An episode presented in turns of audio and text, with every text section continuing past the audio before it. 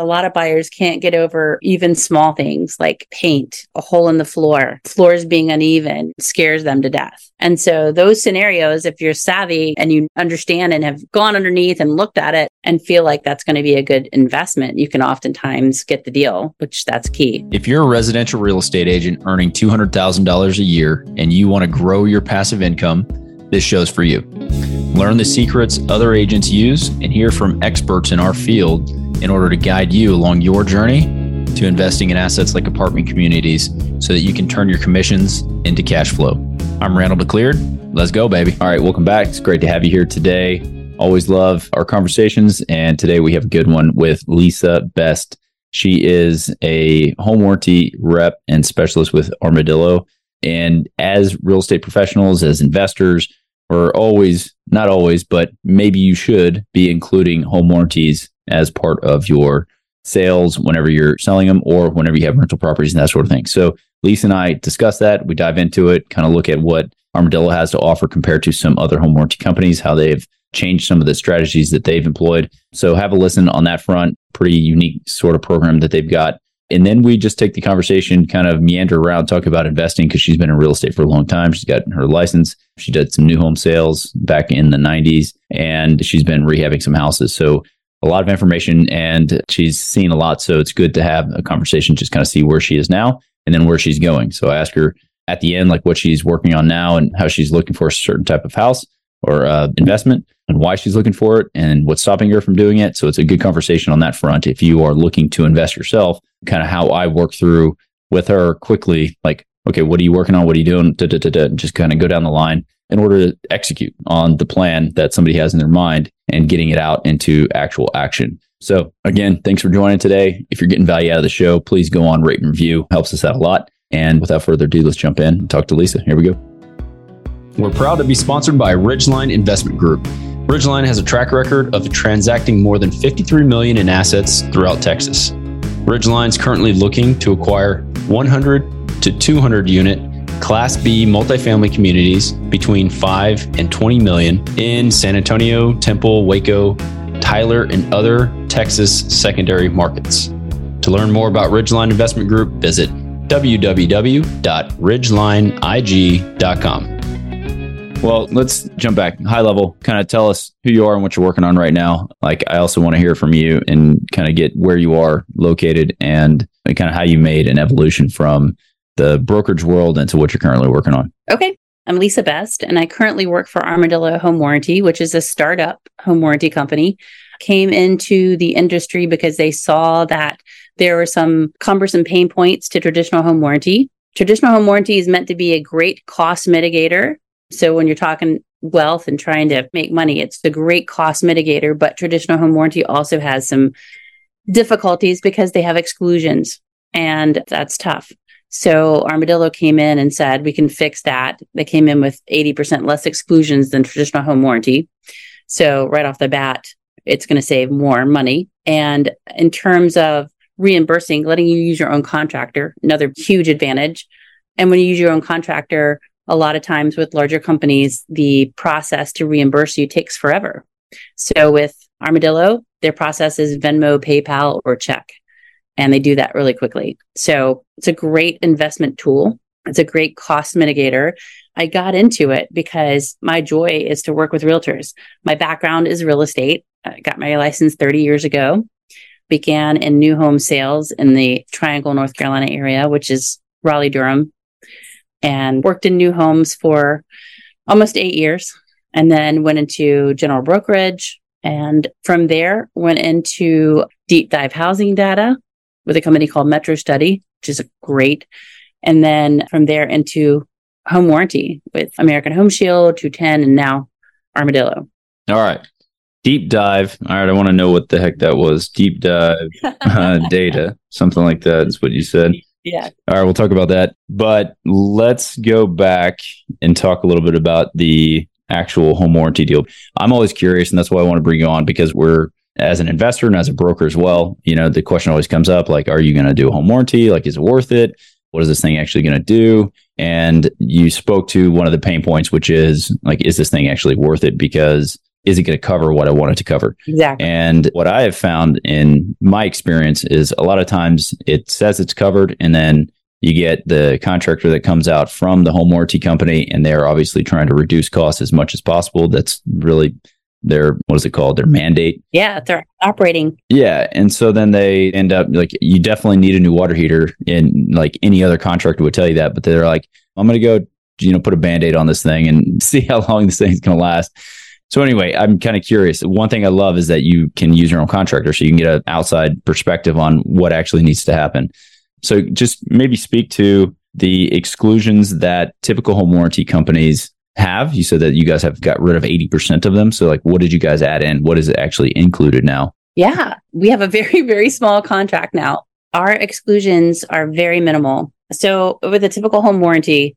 we'll give a scenario. You pay $700 for the year, and you've got your systems, which is considered HVAC, plumbing, electrical, water heater, and then appliances covered for the year. And that typically means repair and or replacement up to a certain dollar amount. So let's say it's $3,000 per system or $3,000 per appliance. So a typical warranty may say we cover the refrigerator up to $3,000, which that's significant. But when you get in there, they may say, except the ice maker, we don't cover that, or we don't cover that particular part or piece, or we don't cover the drawers, the shelving. You know, we just cover the actual the box. Yeah.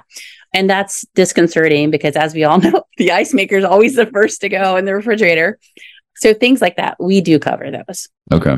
And so it makes it just a much more cost effective tool for sure. And then when you're talking about using your own contractor, that's a significant advantage because, like you said, when you have to use a home warranties contractor, those are pre negotiated rates. So the incentive for a company to come out to a warranty client versus a retail client, you can tell that's going to be minimal. mm-hmm. Yeah. Those people are going to be the least and the last to get serviced. So oftentimes that's why you see there's a longer wait for someone to get to you. When I sold traditional home warranty, I would tell people it's not an emergency service. So if the water heater blows and water's gushing out, call someone right away. Don't go through the warranty because I couldn't guarantee that someone could get there. But with Armadillo, being able to use your own contractor, it is for an emergency. Call somebody, you know, go through your warranty and call someone. Yeah. It just makes it a much more expedited and beneficial tool. So in that scenario, water heater blows midnight, you get a 24 hour plumbing service out there. They come, they replace it. What guarantee do I have as a consumer that that thing is actually going to be covered because it's already been ripped out of the wall? Like, you know, how do you guys know that it wasn't just tampered with because you didn't send a guy out or something like that. I don't, I don't, know. Is it just like no questions asked? Okay, this guy is a licensed plumber and he's on our approved vendor list or something, or what does that even look like? The way they do that is they give you up to a dollar amount that you can just automatically do. Oh, okay. So let's say it's four hundred dollars. They can come out and they can do anything up to four hundred dollars. If it's going to be more than that, they foresee that it's going to have to be replaced. Then what they typically do is they have to call an authorization line, which for traditional home warranty can take forever with our company, they man it. So someone's there to answer the phone and they just have to get authorization to go ahead and replace the system. Got it. So the customer or the buyer, the owner of the house, whatever, knows whatever that limit is per item and going into it. Yeah. Okay. Yeah, that's interesting. Are you still flipping houses? You still doing that? I just did one last year, end of last year. Mm-hmm. End of last year. Okay. So are you using your own service? Are you offering home warranties? Like, how do you guys do that? Oh, when we flip? Yeah. Oh yeah, I always put one on there. yeah. Definitely. I think it's so advantageous for one for our peace of mind because no buyer with a heart wants to think that they're letting their home or no seller, excuse me, wants to think that someone's going to take over their home and have an issue. You really don't. Yeah. You don't want that for them and you definitely don't want it to come back to you. So from a liability standpoint, it's good just to have that to say, hey, over and above, we're leaving this in good shape for you, but also we've got some kind of insurance for you down the road, at least for the first year. Yeah. And then they can renew that, you know, yearly, take it on themselves if they want to. Yeah, for sure.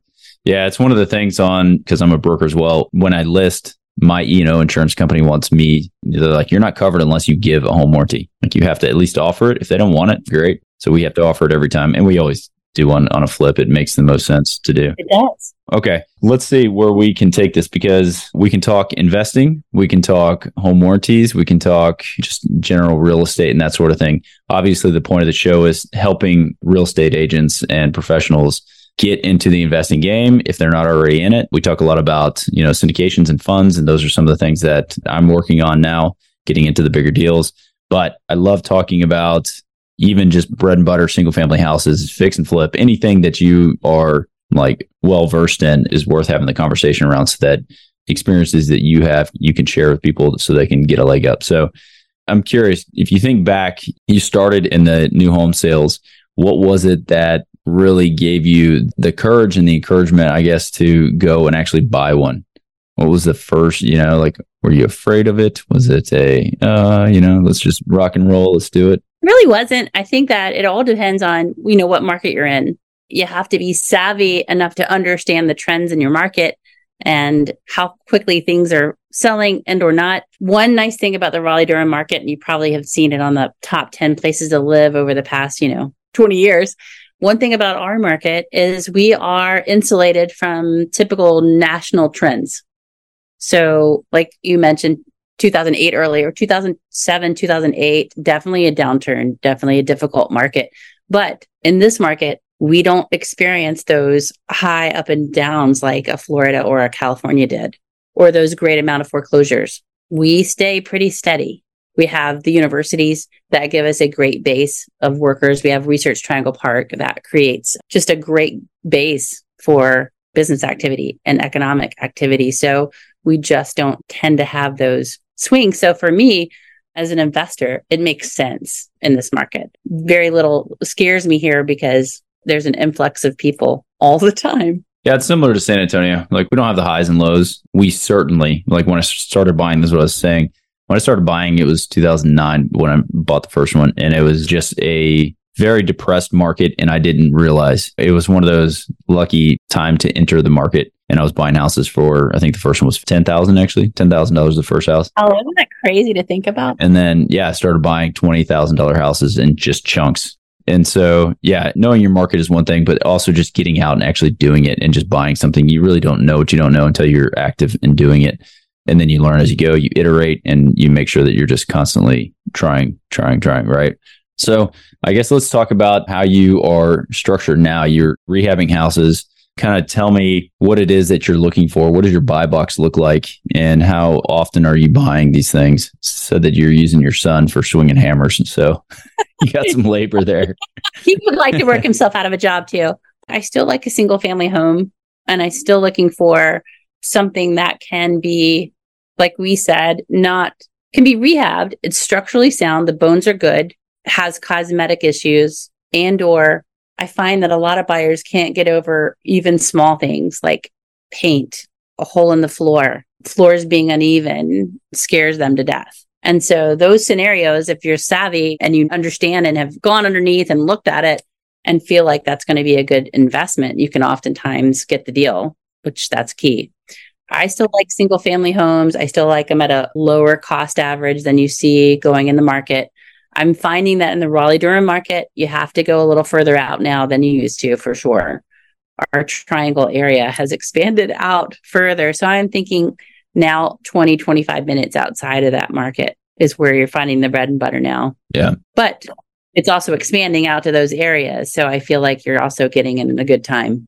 Yeah, that's kind of similar. I started buying outside of San Antonio a while back. We have a similar triangle, San Antonio to Boerne to Braunfels and Seguin. And so I started buying stuff all in that range. Yes. And recently we just started looking at buying land and putting mobile homes on those properties just because it's, again, my whole thing is get rid of the contractors and get rid of the long time frame it can take to rehab a property because of contractors. Like, oh man, I'm going to go find another job while I'm working on your job. I need another down payment. So, you know, it's like, so since you have rehabbed some houses, let's talk some war stories then. Tell me the maybe one of the worst things that's happened to one of your rehabs or to a project or on a project or probably is, you know, stolen property. It's the worst. Yeah. You know. So what happened? We had materials taken from the job site, flooring. One time we had, you know, they were taking copper out of your HVAC system.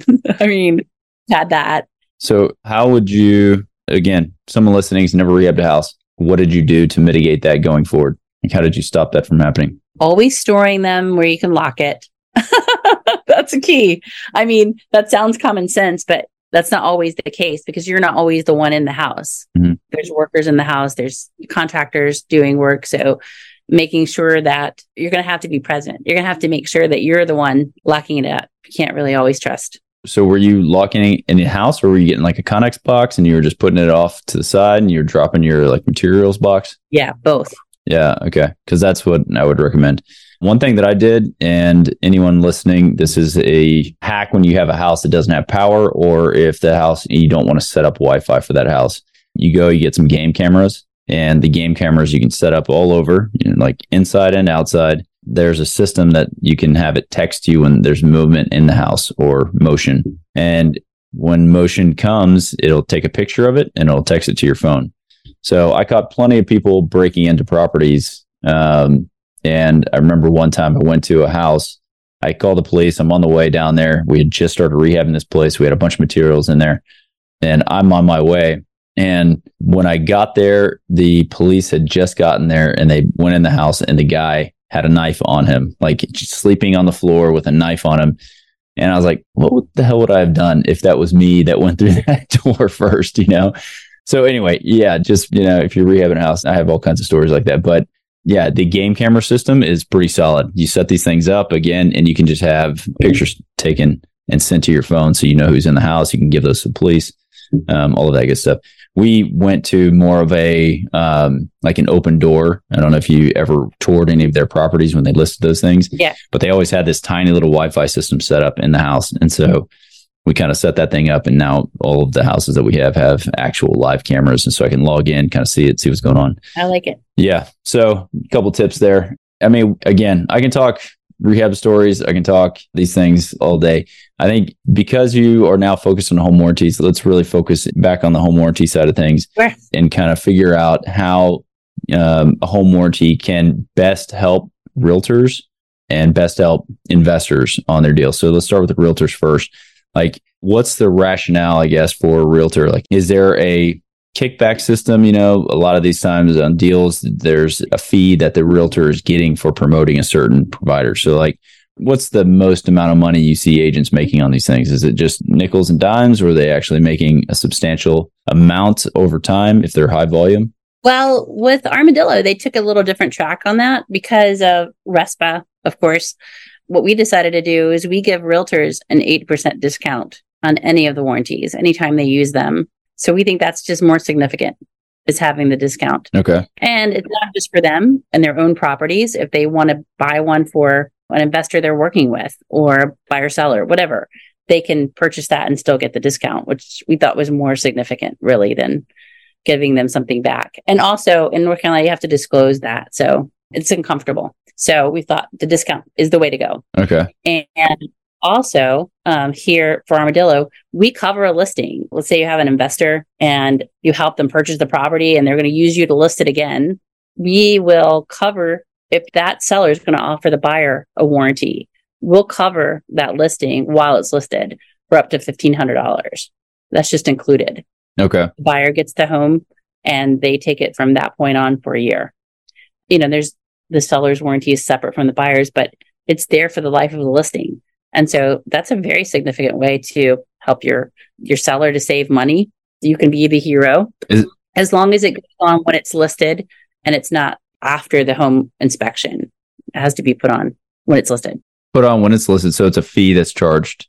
It's not like you're doing it for the realtor because they're your client. Still, there's a charge associated with it. There's no the only charge is if they make a service call. The service call is $100, but the $1,500 coverage goes on there. It's just a benefit of being able to have the buyers have the coverage for a year. Does that make sense? No, it doesn't. So I'm going to go list 123 Main Street and I, I call you and say, hey, okay, I've got a new listing. Go ahead and activate that seller's policy. Yes what are you charging me? Nothing at that point. It's essentially I just have to include, I'm guaranteeing that I'm going to pay for a warranty once it closes. Correct. What if it doesn't sell? That does happen occasionally, and there's no charge unless there was a service Okay. It's up to 1500 bucks. Okay. Yeah, that's interesting. Okay. So again, with the investors, if I'm buying a property and I've got a rental property and I've got a policy, like what kind of coverage do you guys have? Pools, coverages? Do you have everything that would be necessary for like an Airbnb, all of that?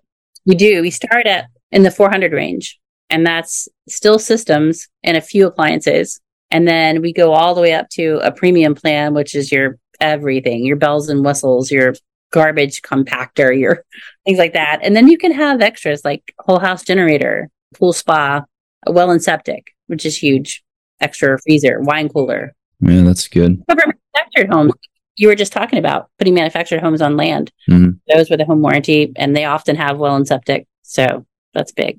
Yep. Well, what would you say your best piece of advice would be for real estate agents looking to invest, looking to put some money to work? You've done a number of things. You've been rehabbing some houses. I would say take a risk. I mean, I think people shy away from it. They look at things like interest rates and they get, you know, fearful and they say, well, I don't have all the money I need to invest. Like there's so many creative ways to invest like get to know get to know your real estate community get to all your mortgage lenders get to know all those people that can be great resources to you. There's ways to make it happen but just make it happen. Take a risk. Don't be so gun shy. Don't listen to the naysayers. And you have to take the plunge at some point. So do it. Would you say there's a like lowest barrier to entry point? Like if you say just go do it like what does that even mean Obviously, there's a thousand different ways you can invest in real estate. There really are. I mean, just go out there. I would go outside a little bit of the triangle area and find a tiny home, maybe a tiny home, like a literal tiny home, maybe a manufactured home on a piece of land. I mean, start, get there. I think so many people see seven, 8% now and they, it scares them to death. Well, I was selling in the 1990s and that's what we had. Yeah. Seven, eight, nine percent my parents bought it 13, 14%. You know, I mean, it's okay.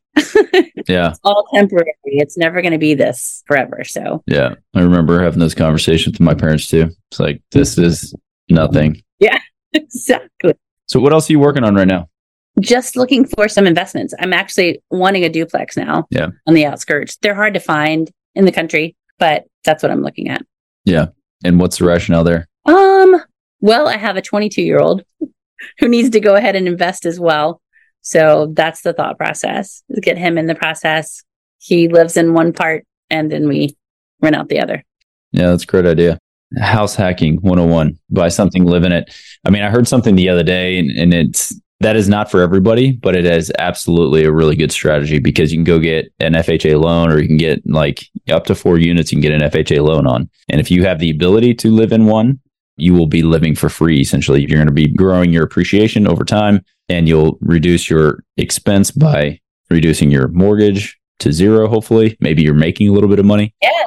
And so, yeah, if you look at something like that and you have the ability or the desire, a lot of people, when you get a little bit older, you're like, I want my own space. That ain't going to happen. I'm not going to do that. and so it's not for everybody, but yeah, absolutely. If you can do it, do it. Yeah, and I don't know what rates are like. I'm sure rentals in San Antonio are high. I mean, here the average rental is eighteen hundred dollars. Yeah, astronomical. It doesn't make any sense to rent. Yeah, I mean, for apartments, it's one thing. You can still get eleven hundred bucks, or you can get eight hundred dollars, depending on where you are. But for housing, yeah, it's increased. I think dollar forty, something like that, a foot. So if you're living in a decent sized property, then it's not inexpensive. Not at all. Yeah. So, okay, so you're working on that. What's stopping you from buying one? Finding one. How are you looking? I'm going to work through a little scenario with you here. Oh, that'd be great if you could help me with that. Yeah. How many are you looking at per day? Not very many. I mean, probably four or five at the most. So you have that many to look at. Mm-hmm. Okay. Well, that's a decent number. So is the price too high to make it make sense or what is It's been a combination of that and just the quality of the actual duplex itself. Okay. So no new construction, no new builds, anything like that that you've seen. Have you looked at maybe building one? Are you at that point, or would you guys ever consider doing that? I would consider doing that. Yeah, because I mean, then you're you're getting a brand new product. It just depends on timeline and how much time you have if you get fully entitled dirt, you know what I'm talking about when I say that? Yeah. Okay. Yeah. So it's got utilities, everything's ready, everything's there. It's already permitted or not permitted, but it's it's got, you know, platted and, and zoned properly. Yeah. And then all you have to do is build because what I have found recently is that labor for the things that I've been looking at, you know, these development deals, uh, is coming down a little bit. I found a few builders who can build at reasonable prices. And so my basis in a deal would be significantly lower than if I were to go out and buy it new.